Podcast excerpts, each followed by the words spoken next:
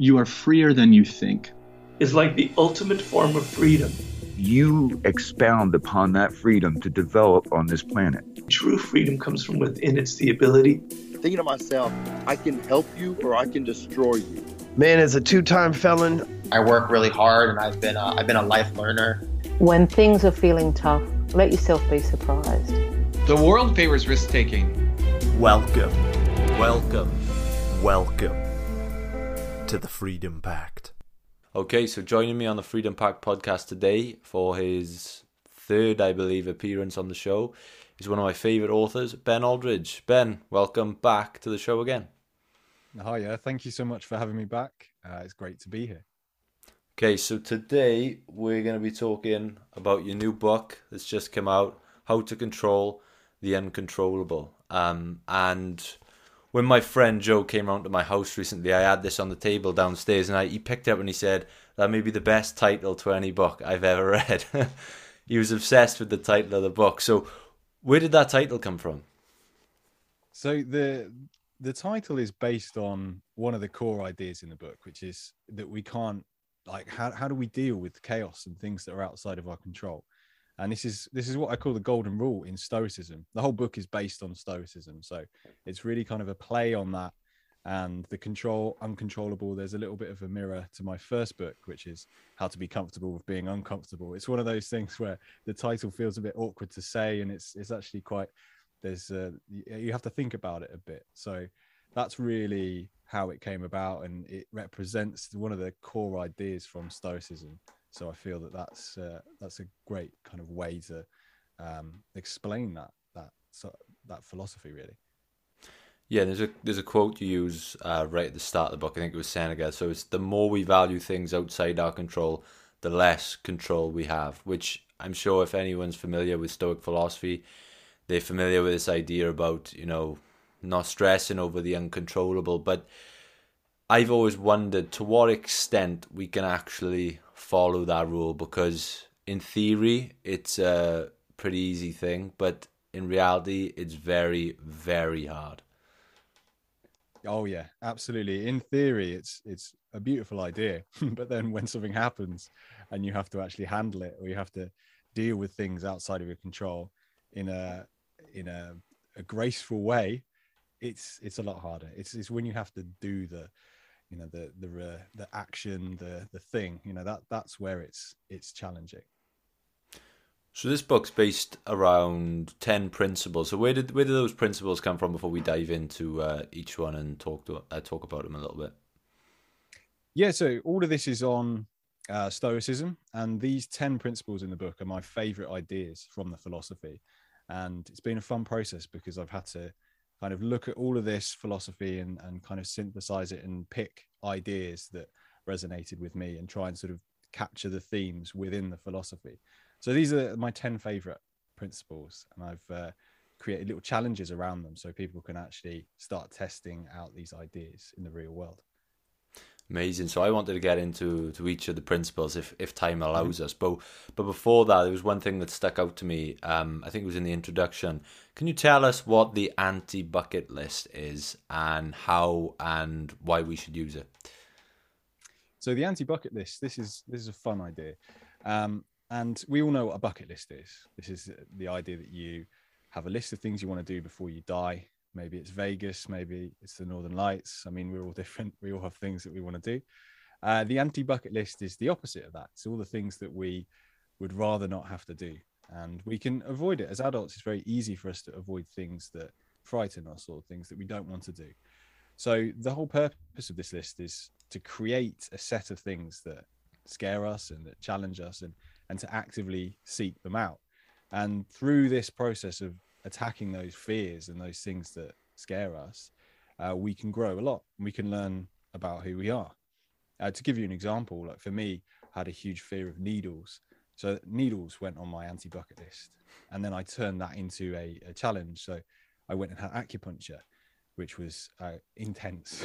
the first time I went, I found it really, really difficult because they put needles absolutely everywhere in your face and your legs and stomach everywhere.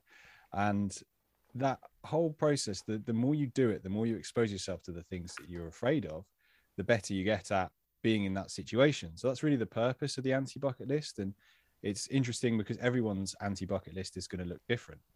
And it's this combination of fear and play, which are two words that you don't normally associate with each other. And I think that we can have some profound insight into the way that our minds work and, and how we handle challenge when we start looking at those things. So that, I think the anti bucket list is it's kind of like fear exposure, which is used in therapy. So we can uh, we can use it to great benefit. So these principles, I wanted to to talk about them, but sort of relate them to to your own personal story because you mentioned at the start of the book that in your experience you had quite debilitating anxiety issues. So I wanted to relate these principles um, and tie them into your personal story to see how they to see how they've benefited you firsthand. So the first principle is voluntary discomfort. Um, and one of the ways in which I've seen you do that recently, if anyone follows you on Instagram, I think it's at do things that challenge you. It's this you take a banana for a walk. that might sound strange to anyone who you know has, hasn't seen this or, or, or read the book, but the best way I can describe it is you have a banana attached to a piece of string attached to you, and you're just walking through the middle of the street with a banana following you everywhere you go. Um, and I think in the book, I, I would attribute this to I don't know shame attacking. I think was the the um, the way you described these type of exercises. So from your honest experience, speaking as someone who had you know debilitating anxiety, someone who would never have have wanted to draw attention to themselves, I imagine. What did this sort of exercise bring out of you and, and do for you? So this particular exercise is very interesting because it's all about what's going on in your head. It's not a physical challenge. It's not something that's like it's not painful to do. It's only me- it's mentally uncomfortable, and I think that's what's so fascinating about it. Not you know you take this like you could I mean you do it with a vegetable. It doesn't have to be a banana. It can be anything. But it's that point of making yourself feel uncomfortable in public, and the thing is, a lot of people won't even notice but some people do. Some people point at you, they'll laugh at you. But it's how do you process that? How do you manage that judgment? And how do you handle being judged by others? So this is very much an internal thing. And that's why I think it's it's good to highlight this and to challenge it. I certainly would have found this exercise difficult, uh, more difficult in the past when I was in a very anxious space. But actually, this is something that is used in modern therapy to help people with uh, social anxiety because it's this this you step outside your comfort zone you start pushing yourself and this is this was created by albert ellis and this is part of he created rational emotive behavior therapy which is actually something that helps people to deal with social anxiety and yeah this this is his exercise so it's been fun to play around with it but this would have great um, effect this would have a great effect on his uh, patients and help them to overcome that sense of being judged by others. And it's just that exposure thing. The more you do it, the better you get at it. You might have to go for a very long walk with a banana until you eventually stop caring what people think. But that's uh, that's the purpose of it. And actually, there's a nice little tie here with Stoicism because um, Albert Ellis, who created this exercise, he was a big fan of the Stoics, and we know that the Stoics would do similar things. They would deliberately embarrass themselves. There was a Stoic called Cato who would wear the wrong clothes, the wrong colors, and turn up to meetings so that people would laugh at him and he could practice overcoming that shame. So I really like that idea, and I think that it's something that is is difficult for us to do. We don't like feeling foolish. We don't like being embarrassed. So it's it's very uh, powerful to put yourself in that situation where you you deliberately are being stupid. Yeah, it was it, this particular act. It gripped me because with some as someone with um, anxiety issues, especially social anxiety issues, all my life, seeing someone like yourself who had a similar experience be able to do something like that, I personally can't fathom how you got to that place. So I, I to me, I, maybe I can't do that yet, but I'd love to be able to get there. On this walk, do you remember was there a particular moment, was there a particular location where you felt your most embarrassed that you can remember? Well, actually, like this this walk in particular wasn't it was it was quite intense, but it wasn't as bad as one of the other things that I did in this sort of similar style, which is uh, going for a backwards walk. And I'll tell you why that's so much more embarrassing. I did um, in central London, there's a park called Hyde Park, massive park. Uh, and I walked backwards through the whole of Hyde Park. I was just on my own. There was no one else around. So this wasn't like filmed for anything. So there's no safety net of having, you know, the camaraderie of someone else there with you.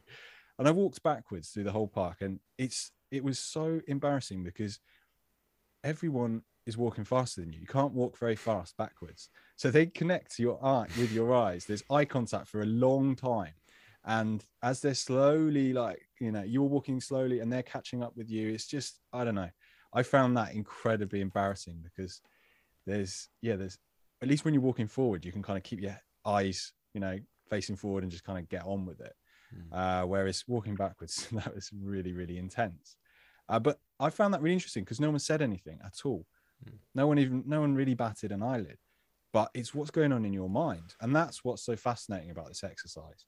And I think anyone who's listening to this, they could just try this exercise, take a banana for a walk, or or go for a backwards walk in a, a busy public place, and pay attention to how your mind works because that's that's really the key thing here, and it's something that I think warrants exploration. It's, it's really interesting. Why is it that we get so caught up in our own heads? So I don't know. I, I think it's it's a fun it's a fun exercise to test out. Amazing. Well, so principle two is perception. Um, again, you mentioned that you had anxiety, panic attacks, and again, as as someone who's experienced those things, how did you, or how have you managed this ongoing? I imagine um, ongoing struggle with with shifting your perception and to combat that anxiety. What does your perception journey look like? So really, this is all about the way that I talk to myself in my head, and I think that journey has been, uh, it, it's it's been a big journey because when I was incredibly anxious, I could tell you now my internal dialogue was horrific. I, it was really really bad. I was very very negative. The way that I viewed everything and everything was kind of, you know, on the edge of being a disaster, and it's uh, it's a difficult place to be when you think like that. But actually, the great thing is that you can change that. There's a lot of modern therapies that are related to stoicism as well. And this is kind of, again, the connection here is that in modern therapy, we talk about things like CBT and how to challenge your own thinking. And all of this is inspired by the Stoics as well. Uh, and the Sto- Stoicism is heavily influenced by logic and reasoning. So it's all about using using this uh, this approach to your thoughts and, and the way that you speak to yourself. So that shifted for me over time, and it's a gradual thing. It doesn't happen overnight. You don't just suddenly wake up and you're like, oh, you know, my mind has changed. It's it's a gradual process, but slowly over time, I've uh, I've definitely changed the way that I talk to myself, and I can slip back and I can hear sort of negative patterns, but I guess I'm aware of that. So I now have techniques in place to just kind of challenge that. You know, you're not everything that you think, and that's an important uh, part of it. I think we need to be aware of that and that we can sort of push back against the thoughts that uh, enter our mind. So, moving on. So, I think the next one is setbacks, and I wanted to talk about this one um, because recently I've experienced this firsthand, and I can relate this to the podcast. So, um, a couple of months ago, I was offered to travel to Westminster to interview Matt Hancock, uh, the former health secretary. Um, it's no secret I'm I'm no fan of the of the Tory party. I'll be honest, but I saw it as an opportunity to to try and have a conversation that could have a positive outcome or and again this was brand new. I'd never done an interview in person. It was a good opportunity. And there were so many things that i set out to achieve with that interview. Um, and when i got there i was i came away severely disappointed with the interview for a number of reasons. Um, and i remember me and my podcast partner we were we were sat in London having food afterwards, and we just had this sort of adrenaline dump, and we were really disappointed with how it turned out, and we thought we'd, you know, it was a bit of a mistake.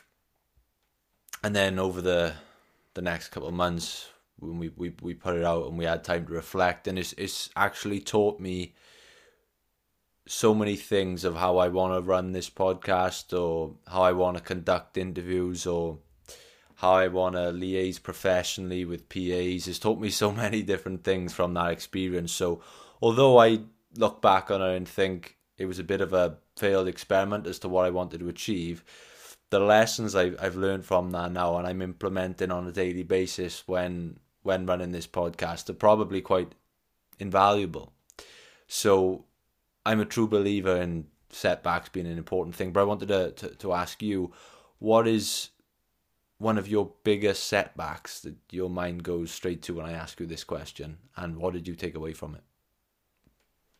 So I think that's it. Really, it's how you frame it because we're all going to face setbacks. It's an inevitability of being a human being, um, but it's how we treat that, and we can we can make difficult experiences have value by looking for lessons. And yeah, I think for me the biggest setback in a way was probably experiencing the terrible anxiety uh, because at the time it didn't feel like it was something that I, I, wanted to be going through. It was a really scary experience. It felt like an absolute disaster, and it felt like my mind had sort of just gone, like completely crumbled.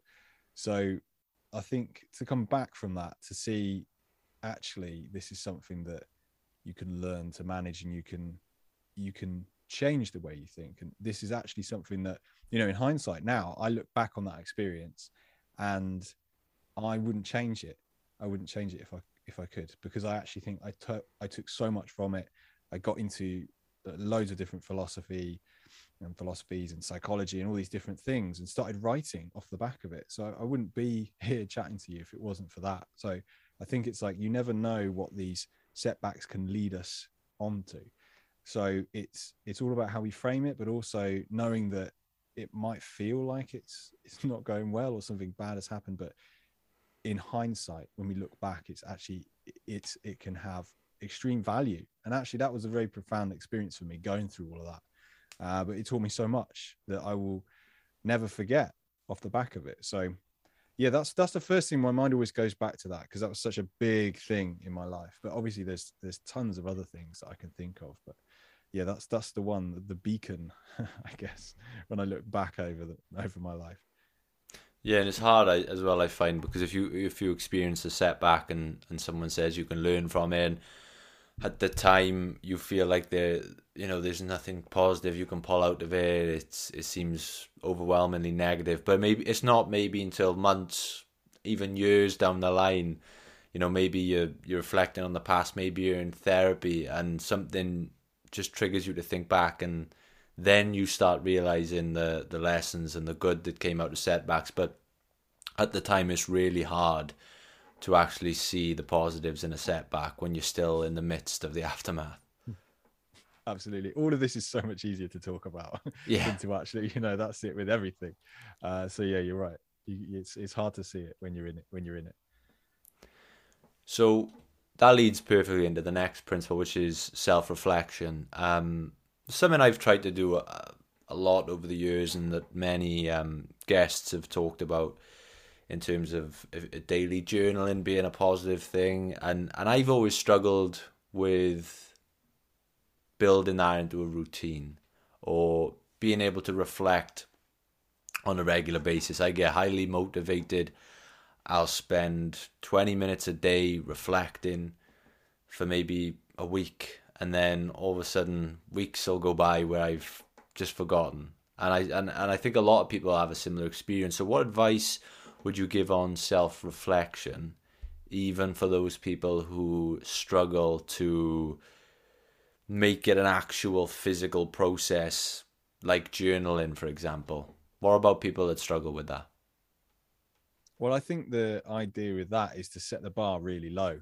Mm. Uh, so I think it, it's deciding what's going to be the most effective thing for you as an individual. I find like journaling is really useful for me, but it's it's quite it's very short. My routine to kind of think and to reflect on everything that's been happening to me is short. So if it's short, it's achievable. And you can do this thing where you stack habits on top of each other. So if you, if you get into that routine, you can kind of program yourself to be consistent. So I think having a very low, like set the bar really low.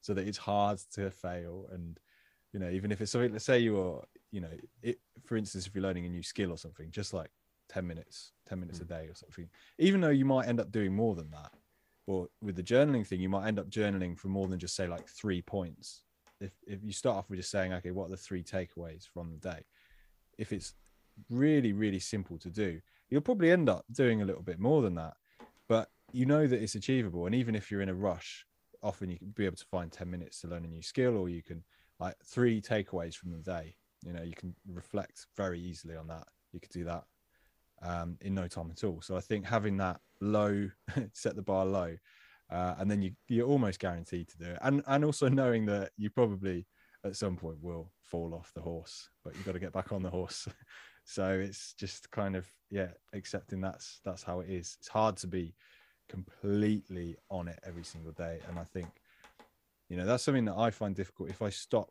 doing something for a day um, it's getting back on and making sure that it's not like oh that's it then you know? I get you very kind of obsessed with having a chain of things. Oh it's my streak. And then when you break the streak it's okay. You just have to start it again and i think that's that's worth holding on to and that's something that i keep you know having to tell myself Yeah, and it's an und- undeniably um, powerful process is is self reflection. I think a lot of people uh, forget that meditations was never meant. Uh, sorry, meditations by Marcus Aurelius was never meant to be read by anyone else. It was essentially just his own private journal of his thoughts to himself. Like he never intended for anyone to hear that, and it's gone on to be such a powerful and and influential book. Yeah, and that's it. I think he, he wrote that for himself, didn't he? And it's uh, just as a way to ensure that he was living in alignment with the philosophy that was important to him. So I think that's really why we're doing all this and, and why self reflection is important. And yeah, journaling seems to be a great way to do that. Just something you picked up on there before we move on to the next principle. You talked about, you know, um, falling off the horse and getting back on. I wonder for someone like yourself who's um, written two books, uh, you published a, a, a deck of cards, these projects that must take so much time and effort.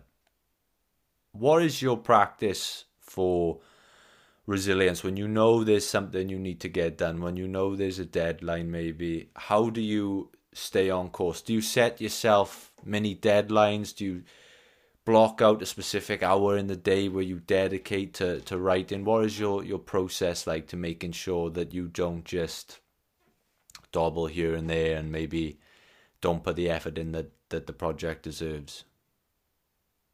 I guess it's it's interesting because for me the writing comes in cycles. Like there's a creation process which I kind of get very absorbed in. So I'll end up just having these big days of writing and just I tend to write very intensely. Uh, I'm not someone who just does like two hours a day every day to create a project. I'll just almost go in until I've I've reached a sort of natural time to maybe have a break. So I'd, I'd work on a huge section and try and do like ridiculously long days because I quite I quite like that. I feel like I get into the rhythm with it. Um, and it's just knowing that the energy will change and just having that sort of end point. I think the first book was so much harder to write because it's the first time I'd ever created a project like that. And it was this you, you write the book once and then you've got to tweak it and then sort of rewrote it again. And then there's the, the process of getting a, a literary agent and then getting it to a publisher. And then there's the edits at that point, and then it's like rewriting, rewriting.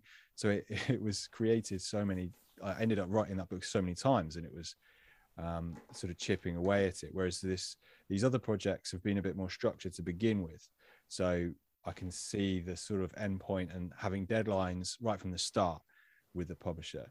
Um, I think in a way having that deadline helps because when you don't have a, a hard deadline of yeah this is going to press or this is this needs to be like final like final draft of the manuscript is in this day mm uh, when you don't have that is kind of hard because you've got to set it yourself so with my first book it was just it took a long time because there was no hard deadline in a way and that could kind of go on forever So I think it's quite important to have something to work towards, uh, like a real cut-off point. Um, so I think that's that's something that definitely helps motivate me because I know that I, it's got to be in by that point. Um, so yeah, having having some kind of like self-imposed deadline or, or knowing that you got to work towards something certainly helps me, mm-hmm. uh, and I think that could be applied to lots of different things. Yeah, books in particular fascinate me with how they come together. Um, I think a lot, a lot of people see the, the, the finished product and they don't maybe understand what, what goes into it. For your latest book, then, this one that we're talking about today, how long a process was that from maybe the initial idea to publication day? How long did that process take? So that was, I think that was quite quick. It was a year and a half. Wow just under a year and a half. But the thing is, you know, it went. I'd finished the book in maybe like eight months before it actually came out. Wow. So then it goes to the publishers, and then there's all loads of different things that happen behind the scenes, and then uh, so yeah, it does take a long time. But the actual writing process, it was yeah, it was probably about eight months to write as well. But it was it was done in a different way creating the structure first and and it felt like i was very organized with it. It felt like a really nice project to work on and um, the structure for creating that structure first and then working backwards was really nice knowing exactly what i'm doing how i'm writing it and creating that first really yeah really made a difference i think. And maybe this question in the context of your first book but when you were you were writing and maybe you woke up on a day where you planned to write and you you really didn't feel like it maybe you were you were tired maybe you'd had a a big night the night before i don't know. But on those days where you don't feel like getting up and and getting at that grind i wonder for you what was it that made you get on with it especially when you didn't have a deadline? Because I think for me, I always think it's important to have a, a, a you know a, a why or a or a motive behind everything, something to act as that sort of backup engine, something that's ticking over in the back of your mind all the time, a a purpose. What was it for you that when you woke up and you you really didn't feel like it? What made you push on? I think do you know what I have to say? There, there were days that were obviously harder, kind of like wading through treacle with the project. But I guess knowing that there's an end point to it is something that I find really motivating. Knowing that at the end you've got this product, you've got this thing. I say pro- product sounds a bit kind of salesy. I don't mean it like that. I mean mm. something that you've created that it's like you've finished it, uh, and it's there, and it's this creation, and there's an end point. I think that end goal is something that motivates me because then it's like that project's there, and then you can move on to a different thing uh, whereas a lot of the things that I've been doing previously to writing have been the development of skills and stuff like that, which is almost like there's there's no end to that. You can just continue to get better and better. And obviously you can as a writer, but I think having a project, having something there's like a finishing point, there's like you've created that. There's something very nice about that. I find that motivating. And obviously there are days which are difficult, but I think it's seeing the bigger purpose of the project and knowing that, you know, I, I just like creating that, creating things. And then you get into a flow, even on the difficult days. Like I find that after about an hour of wading through treacle, you start to make progress. And then, then eventually, you know, you start to, start to, things start to move in the right direction. And then it feels good. And then you blink and it's like, oh, there's six hours have just gone by. So I find that the process of writing, I love it so much that you can't, I just tend to get so absorbed in it. Um, so yeah, it does. It, it's yeah, it's interesting. It's very interesting. Fantastic. So back to the the principles. I think we're on to number five, role models. Um, this was something that I first started taking seriously. I read a book by Russell Brand called Mentors. Um, and it, it, again, it was on the importance of, of having mentors, but not specifically mentors that were actually there you know that you could speak to but the fact that you could have these role models that would serve as mentors. So you know if you pick up a book by one of your favorite authors they're essentially your mentor in a way. And it got me thinking about my role models and I wanted to pose the question to you as to who's who your uh, role models were, but you also talk about anti role models, which I find on the surface there's multiple you could think of, but when you really niche it down, um, then it becomes difficult. So, who are your role models and maybe some anti role models if you wouldn't mind sharing those? yeah, of course. So role models tend to be. I, I find that there's there's a lot of diff, there's a real mix to be honest. Lots of friends and family members and my wife is incredibly stoic. She's she's like she's just a natural stoic. Like I have mm. to really work hard to to do all of this. I guess that's why I'm so interested in like reading about resilience and creating projects built like based on resilience, which is something that I want to be better at. But she's just naturally very resilient. She just does it. Like it's just who she is, and so I find that you know she's uh, she's definitely a role model. I look at the way that she handles things, very difficult things, and it's uh, it's always super inspiring. Um, and she's very supportive for me and for many of her friends as well. So I guess that's something that I I feel lucky that I get to have a role model that I'm so close to. Um, and then obviously there's lots of other family members and lots of friends and lots of writers. I tend to just I feel like every time I read a book, then that in a way, if, if I connect to it, then they almost become a little role model. And maybe it's for a specific thing. You know, it's not like they're this. I guess there's this. Uh, you know there's a confusion it's not like a role model doesn't have to be someone that you worship it's not like a mm. you know an idol that you you think this uh, they're like a celebrity that you're obsessed with it's more of a someone who has a, a, characteristic or something that you admire and i find that there'll be certain aspects of different people that i like and i borrow you know some of my friends are there's a particular thing that they're really I, i'm inspired by a particular thing that they do so it's yeah, it's broad uh, and interesting to to see all these different sources. I think with the anti role models, it's interesting as well because, I mean, there's so many people out there who fit the bill. Just to say, there's so many people, but it's it's also interesting to look at, you know, the small things. Like when someone does, someone who like a perfectly decent person might do something like slightly slightly mean and they might not even be thinking about it. So, I mean, a good example is say you're driving and someone just won't let you out when it's like they or they're just not being not there, they cut you up or there's something. And the thing is, we can take that aspect of their behavior and turn that into that that particular event can be like an anti role model thing. So you can see that and you can say, I don't want to be like that. So mm. just because someone has done something, I don't have to emulate that. And Marcus Aurelius says the best revenge is to not be like your enemy, which I think is a really nice way of looking at it. If someone's awful to you, you don't have to stoop to their level. And that's very much, you know, a, a core theme in Stoicism.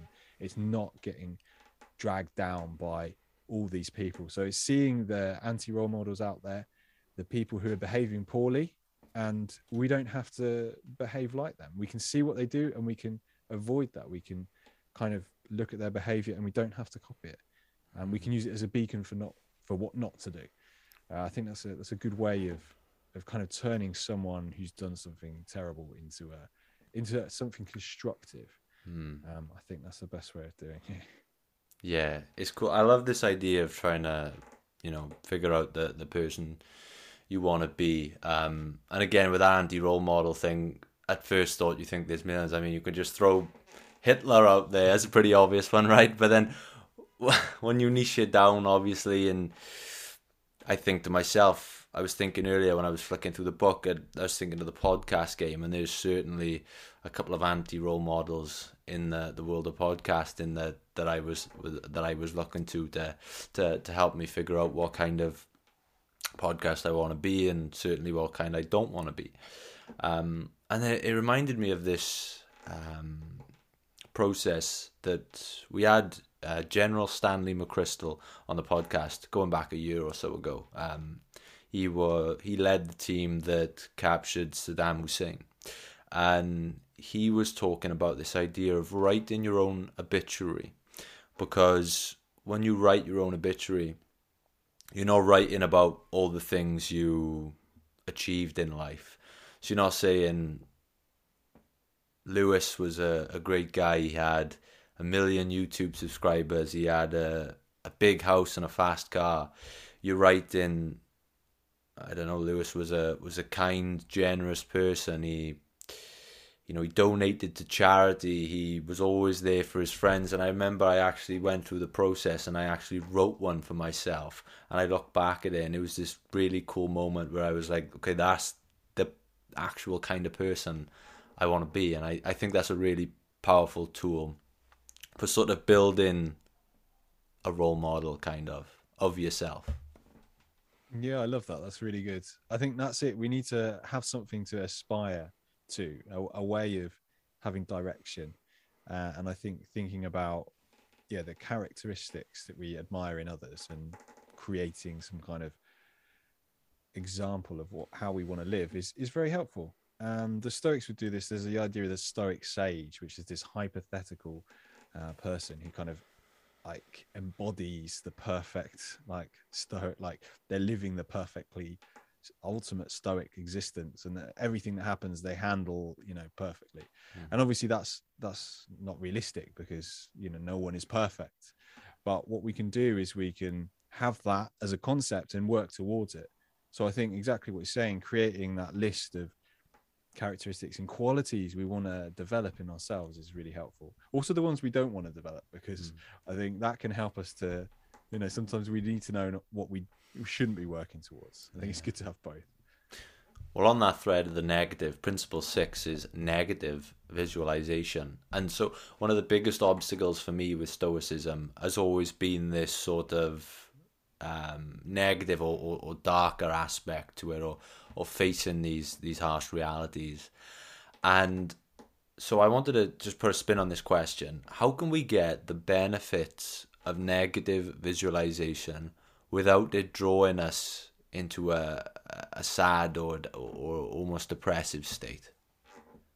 Yeah, so uh, this is an important concept in Stoicism, and I think that it really should come with a warning. Like I've actually put in, there's a couple of the principles in in the book that I've put a warning because I think it's important to be aware of this, especially if you're in a not in a, a great space mentally. I think it's important to to think about these principles can be challenging and it's not easy work, but they they can be very powerful at the same time. So with negative visualization, I think the key is really i mean the purpose is the stoics would picture bad stuff happening for two reasons so one so they could prepare uh, and two so that they um, it wouldn't be as bad if it did happen. Uh, and also, as another sort of side effect, there's a gratitude that comes from uh, from knowing that things are temporary and that actually um, we should be grateful for what we have.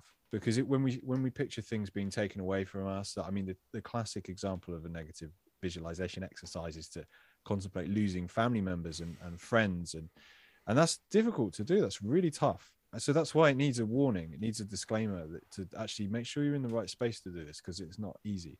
But if we do that if we contemplate that we can actually end up being incredibly grateful for those relationships. And actually we, the next time we spend time with that person we're like yes i need to be really present here because this isn't going to last forever. Uh, and i think we forget that. It's easy to just kind of take people for granted. So by having this um, this exercise in our minds and using it in the right way it can really bring uh, a richness to the relationships we have in our lives. I mean, I do this, I've done this multiple times, I do it all the time. Um, and I've messed it up multiple times. And I've definitely gone down that dark sort of um, spiral and, and seen how it's easy for you to just get really down if you if you aren't careful. So I think being careful with it, it's obviously hard, uh, but just knowing that you just play with it and you shouldn't hold on to it all the time. It's not something to obsess over but it's more of an exercise. It's like sit down contemplate that.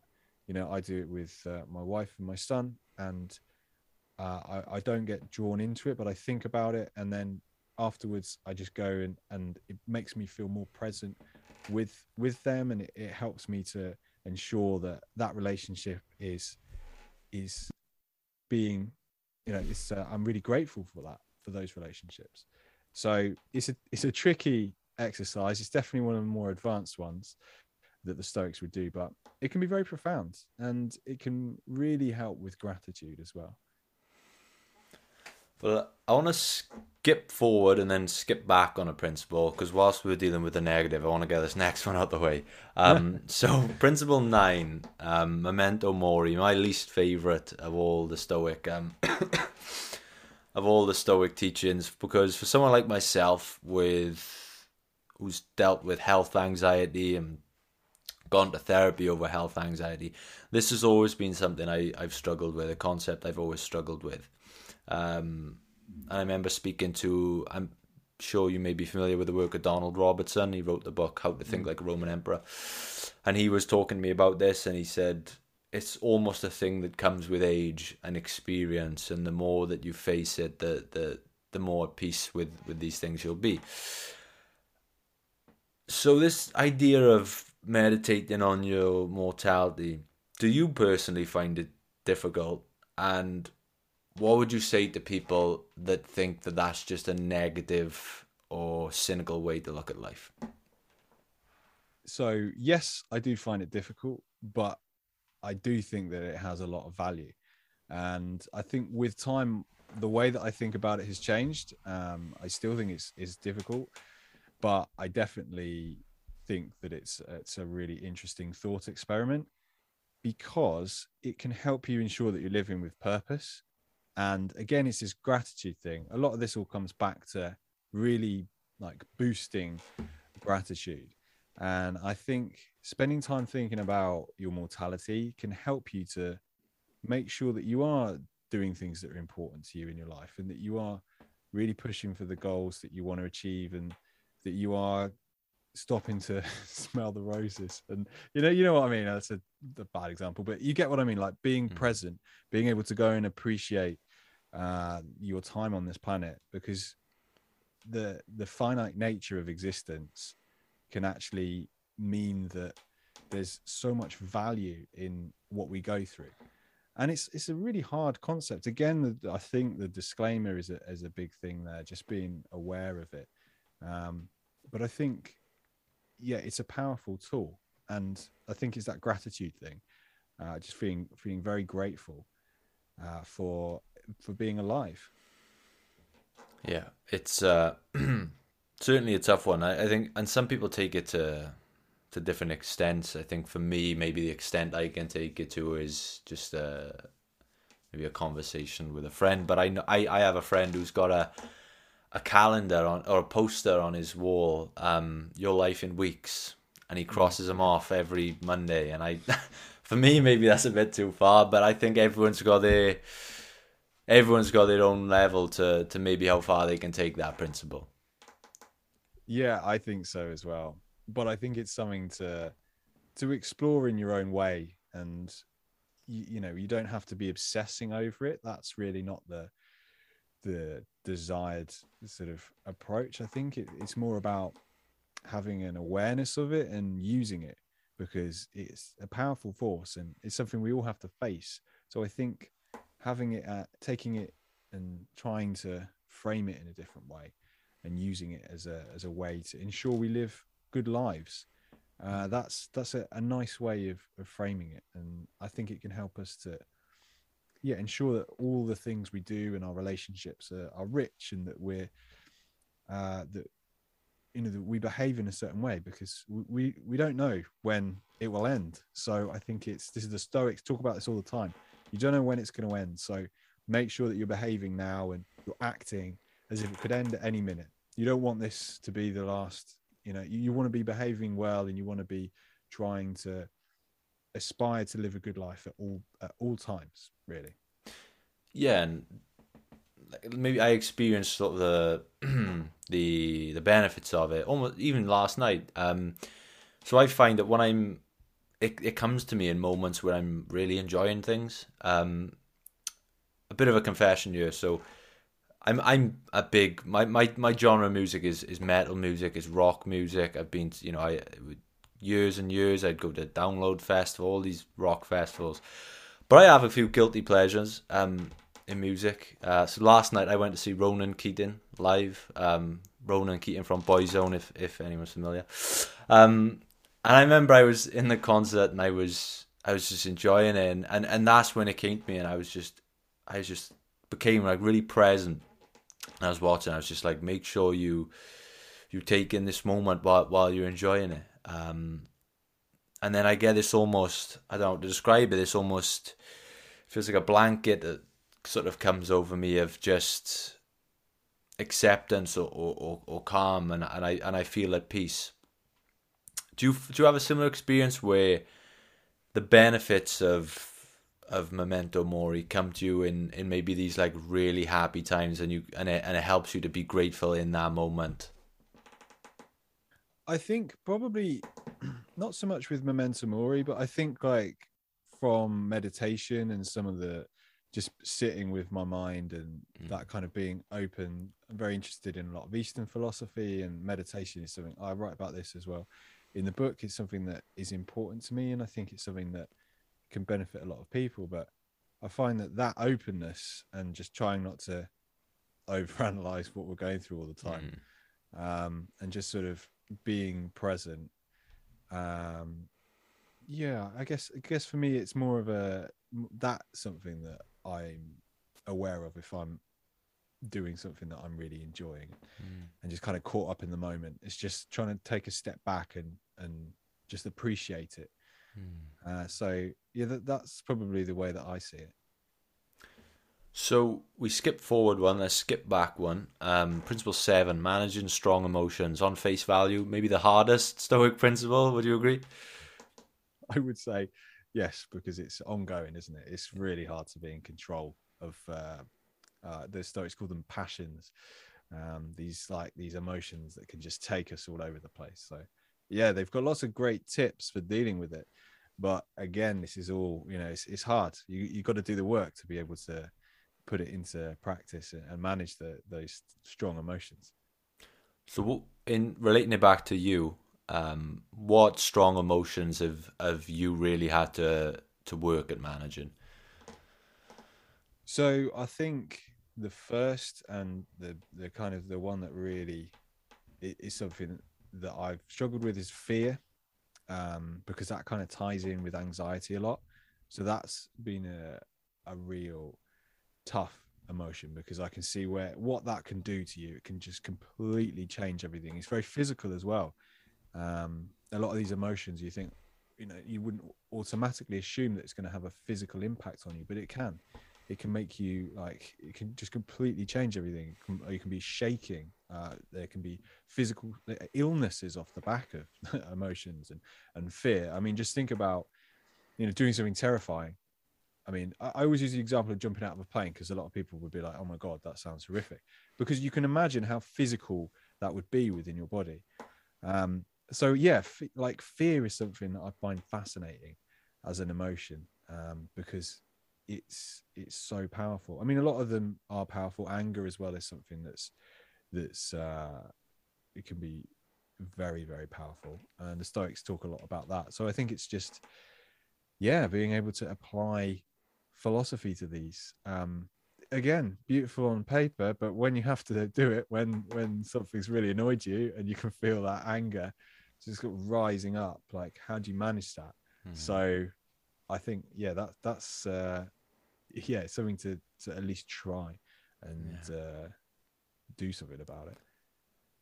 I think it was. I'm not sure if it was Seneca. Maybe I, I, I picked it up from, but this idea of um, when you're angry or feeling confrontational to so the best remedy to that is to sort of remove yourself from that situation and, and give it time and this is something I only started practicing maybe two years ago and, and now when I'm in a situation where I really want to react to something in anger I always think myself right let me just remove myself a step back let's take 10 minutes away and if we come back and we still want to do that then maybe we act on it but let's give it 10 minutes first and and that's the way I, I I'll ma- manage an emotion like that and it, and it makes me think well to me that works and I always think well why didn't why didn't anyone teach me these these things in school like I think back to school and I think of of, of the things I was taught that, that that I never use now and is these principles that actually help you live a your life in day to day that is so powerful do you think that philosophy in general should be taught to us at a younger age than maybe a degree level. Oh yeah, absolutely. I think, and also it's one of those subjects. It's kind of on the side, isn't it? Mm. Um, but it's it's something that's really the spine of everything we do, uh, because whatever we encounter, there are you know we're going to face challenges and i think philosophy can help us to have the right attitude to to deal with them and yeah just like managing emotions is a really i mean they say it's basic but it's it's a fundamental thing that we should all really be aware of and and have some tips to to actually use. And yeah the, the stoics had loads of things. And uh, what you just said was the perfect example just like not engaging in um in things before they become a fire. Like you see something's happen like just give yourself a timeout that's something that the stoics applied for all emotions uh, before they kind of overtake you and then kind of possess you and you end up doing things you regret. But yeah being taught that in school would be incredibly helpful but it's just something that you know they would uh, rather teach you you know about the sort of farms in southern italy or something. It's like just just teach me how to like handle my powerful emotions please. Uh, i think it would yeah i think it would be really important and, and would be very beneficial to a lot of people. I just realized I actually skipped over two uh, principles. So there was the strong emotions, there's also dealing with others, which is interesting to me because if it's a Stoic philosophy, I would think this is an ever increasingly complex principle in the age of social media. So, how has this principle morphed since the days of the original Stoics? And do the old tactics still apply to us now in the world we live in today with all this new wave of, of other people invading our personal space, even when we're at home? Uh, yeah, I think I think the the philosophy that the, the ideas that they suggest is sound and it applies definitely to to the modern times because yeah we've I guess now it's difficult because we we have this sort of unfiltered access to millions of people's thoughts. I mean, you go on Twitter and your, your brain starts to hurt because it's just so many opinions and so many people feel that they can behave and say things. Like so people are quite vile online sometimes. So i think it's you know the stoics say that people will be challenging so they say first the first thing you need to remember is that there are going to be people like that out there that are difficult and that are going to clash with you. So you got to remember that first thing set yourself up right. Don't pretend that you're never going to encounter people who are difficult. So we can just see that online. You just go online you know there's going to be people that are difficult. And that's okay because you know then the next step is to so we accept that we're going to meet difficult people and then we flip it around and we we we turn it into a challenge uh, and it's how do we deal with that we don't have to again it's anti role model kind of vibes from earlier but we don't have to emulate their behavior and we can treat it as a, a test of our character one of the key themes in stoicism is building a, a like a good character this is like one of the main purposes to have a, a good character. How do you deal with whatever happens to you? And you know, they feel that character is so important. So when you encounter difficult people, flip it back and see like, how do I handle this? How do I manage this as best as I can? Um, and that really does change it. And you just, I think it's acceptance.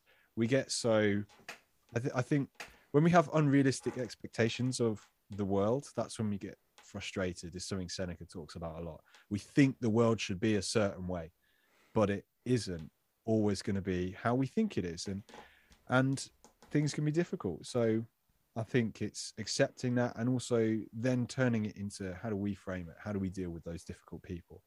Uh, because yeah, we're going to find them, and yes, they seem to be everywhere. You t- open your phone and it's like ah, they're in your face. So yeah, I think yeah, just just be aware of it they're going to be there, but we can, you know, we can reframe it, and it's about how we deal with it. So the tenth and, and final principle, um, my favorite, something I use a lot, the the cosmic perspective, and it made me think of one of my favorite quotes, T.S. Eliot: "We shall not cease from exploration, and the end of all our exploring exploring will be to arrive where we started and know the place for the first time." And this cosmic perspective idea is something I use um, a lot, even before I knew I really hadn't come across until I picked up your book. But it's something that I've always used. So for the last couple of years, whenever I've had a maybe a job interview or um, an important meeting, or um, I remember I, when I was working in a gym as a personal trainer, the first time I taught uh, a fitness class, I was ter- terribly nervous. And I took myself into the change room and I pulled up this video on YouTube.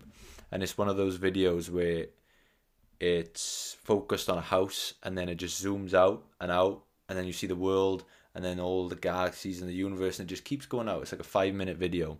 But it really puts it into perspective just how small we are in the, the context of the universe.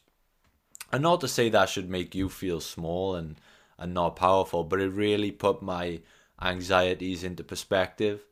And I remember watching that video and thinking, okay, so if we're that small inside a universe that big, then I'm pretty sure I can just go and teach this spin class. Do you know what I mean? So that's something I've always uh, unknowingly used. So what is your experience like with this cosmic perspective, and and how why and how is it so powerful to you? Yeah, so I love this idea, and that's exactly what you were saying about zooming out. So this is this is something that the Stoics have an exercise. It's basically that the view from above, and you just zoom out, and it gives you this sense of yeah, the problem I'm facing right now is actually, in the scheme of things, it's very small.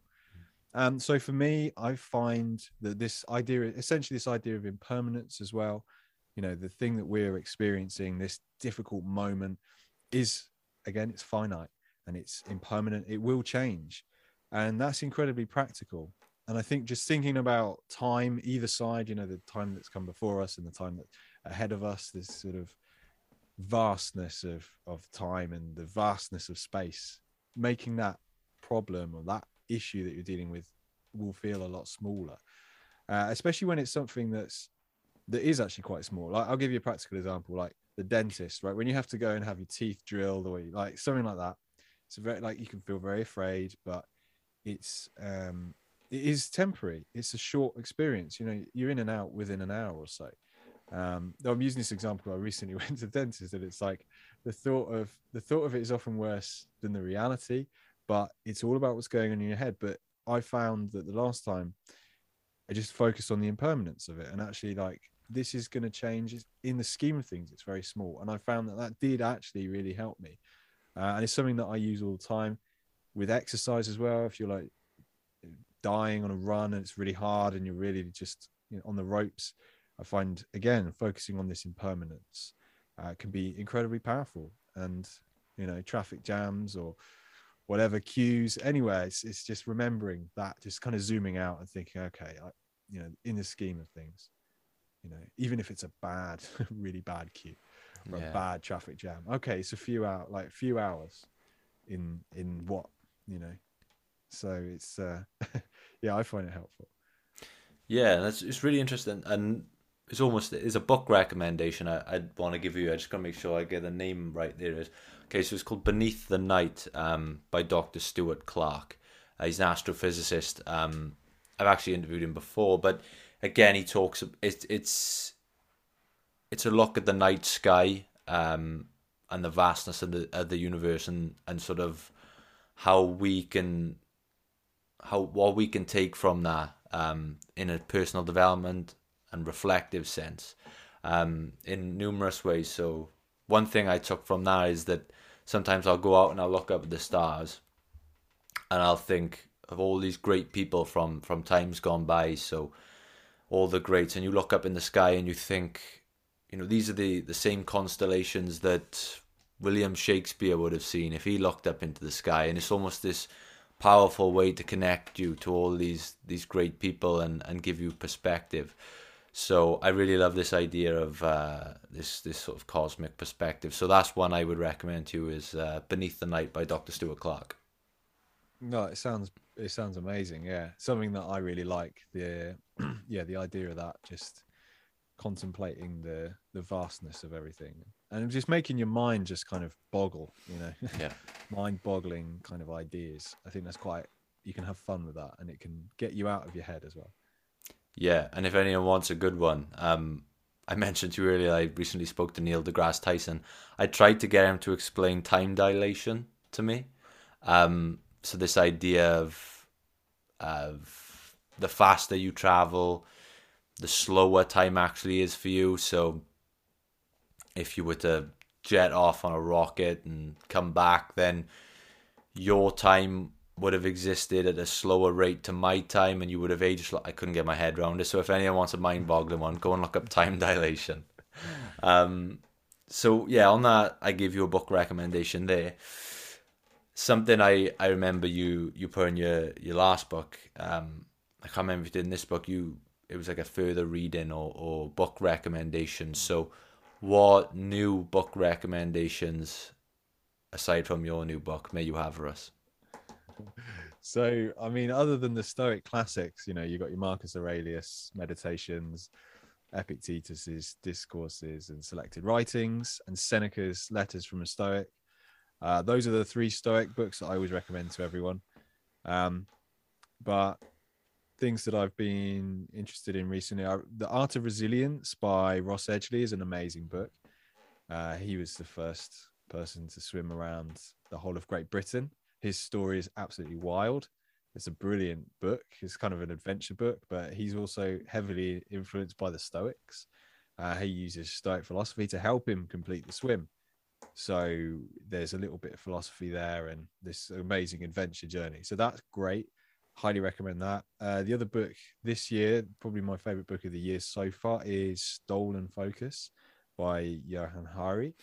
And that's about, I guess, our relationship with and not entirely with tech, but just with just modern life and how it's so hard for us to pay attention and all the factors that contribute to that. And I guess for me, the the at the beginning there's a huge chunk on tech and what it's doing to us, and I found that just mind blowing uh, and really interesting. Something that I want to get into more. Um, it actually made me put my phone away for four days, um, which was just like I didn't didn't go on it for a very long time, and that was yeah amazing. I was in Norfolk in this little uh, cottage and just didn't didn't use the internet or the phone for that long, and it was uh, it was amazing. It was so good, and I think when a book can inspire you to take action, uh, that's that's something that's really I like that taking something away and actually you know using the ideas. So yeah, our relationship with tech is fascinating. So yeah, that's that's something I recommend highly. That book. Stolen Focus. Yeah, I, just realised I was actually supposed to interview Johann Hari. It fell through, so I'm gonna have to pick back up on that thread. You just reminded me.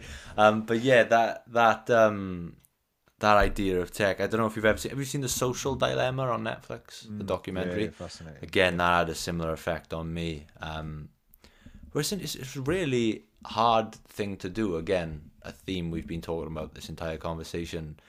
I find I find it hard, especially when you you're in something like you know yourself you're, you're an author you you must network with different people there's opportunities that come your way electronically it's almost impossible to stay away indefinitely and sometimes all it takes is that little oh i'll check my emails and then suddenly your phone will feed you a piece of content that drags you onto an app and then your attention's gone for 30 minutes um, do you have any sort of tactics or, or or limits or rules that you place on yourself when it comes to technology?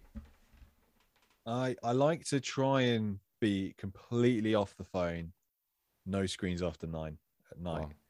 Um, but it doesn't always happen, to be honest. And again, it's this thing. This comes in waves. Like I'll, I'll be quite disciplined with it, and then I'll fall off the horse. I have mm. to get back on the horse. Uh, so that's something that I think is is really important. And I try and yeah, it's it's how you use social media and it comes in waves so i i think it's like with everyone you get frustrated you can't you can't help yourself almost you get into this cycle where you realize you're conscious like yeah i'm probably on twitter too much at the moment and then you're like okay i'm going to just stop and then then you kind of it's this wave thing. So i think the first step towards changing anything is being aware of it but also being aware of how powerful that force is that you're trying to fight against. And this is one of the things i loved so much about uh, stolen focus is he talks about how it's you know we're often you know we blame ourselves that we're you know we're so bad with tech but really it's we're fighting a battle against um, thousands of people who've designed the interface of whatever app we're using and behavioral psychologists all these different people have contributed to make the most addictive uh, possible thing that, that will keep us hooked and there's things that like they talk about in the book about the guy who created the infinite scroll mm. and just realized that he's just like thousands and thousands of hours have just been like cut from you know human productivity just because I don't know how they did. That. In the book, he talks about like how you know you can calculate how much you know there's like an extra percentage amount of time people will spend on a, an app because of infinite scroll because there's no like before we used to have to click next when you got to Mm. the end of uh, a page but infinite scroll just meant that people would stay on their phones for x amount of time longer so i think yeah it's just being aware that this force that we're trying to you know push back against is savage. And we just have to be kind to ourselves and know that it's hard but also to not give up the the fight and try and carve out discipline. And that again coming back to philosophy one of the the cardinal virtues in stoicism is like temperance and like self-control. And it's something that you know they would try and live by. So i think it's something that we can all emulate trying to find some control especially with tech it's such a great way to test that out Mm. Yeah, the infinite scroll is is uh, a kill I had to. I, I I downloaded TikTok at one point and I used it for a couple of days and I had to delete it because again that that infinite scroll. I remember I had to lie in bed and I'd say right, you got ten videos left, and then you get the tenth and you just maybe scroll down a little further, see what's next. yeah It's Yeah. impossible. But um, yeah, love that. So no screens after nine. It's now eight. It's nine minutes past eight. So you've got fifty-one minutes of screen time left. So I won't keep keep you any longer. Um, my last question. Um, I must have asked you it probably the twice before, but I'll ask you again. For Ben Aldridge right now, what makes life worth living? what makes life worth living well obviously family uh is at the moment well not at the moment family family friends like the connections that you have with other human beings uh for me that's that's my number one. Uh, and then i think connecting just with ideas as well that's something that i love. I love reading about philosophy. I love reading about not just philosophy but everything. Like i just have an interest in learning. So i think ideas and people the two things that uh, help us to live a happy life. Amazing. So we've talked a lot about it today. This book, How to Control the Uncontrollable, 10 game-changing ideas to help you think like a stoic and build a resilient life. Let everyone know if they're interested where they can find the book, where they can find you and best connect with you. uh yeah so the best place to connect with me is my website which is benaldridge.com and there's links to the books that I've written and the cards and my mailing list, which has like a book club and whatnot, and links to social media and all that jazz. So I think that's probably the best place to come, and you'll see pictures of me doing ridiculous things and not so ridiculous things, and yeah, so it's a, I think that's a good hub. Uh, so I'd recommend that. Amazing. I'll make sure that's linked in the description below. Um, yeah, thank you so much again, man. It's been an absolute pleasure. I better hope I may have to extend my screen time tonight because this episode's going out tomorrow and I've got a bit of editing to do. Um, but no, it's it's been an absolute pleasure once again. Uh, third time on the show. I hope there be many more. Uh, one of my favorite authors and such a nice guy. So thank you so much for joining me again, man. Oh, thank you. It's been an honor to be here. I always love coming and chatting to you, and uh, yeah, I really appreciate it. And thank you so much for all the support.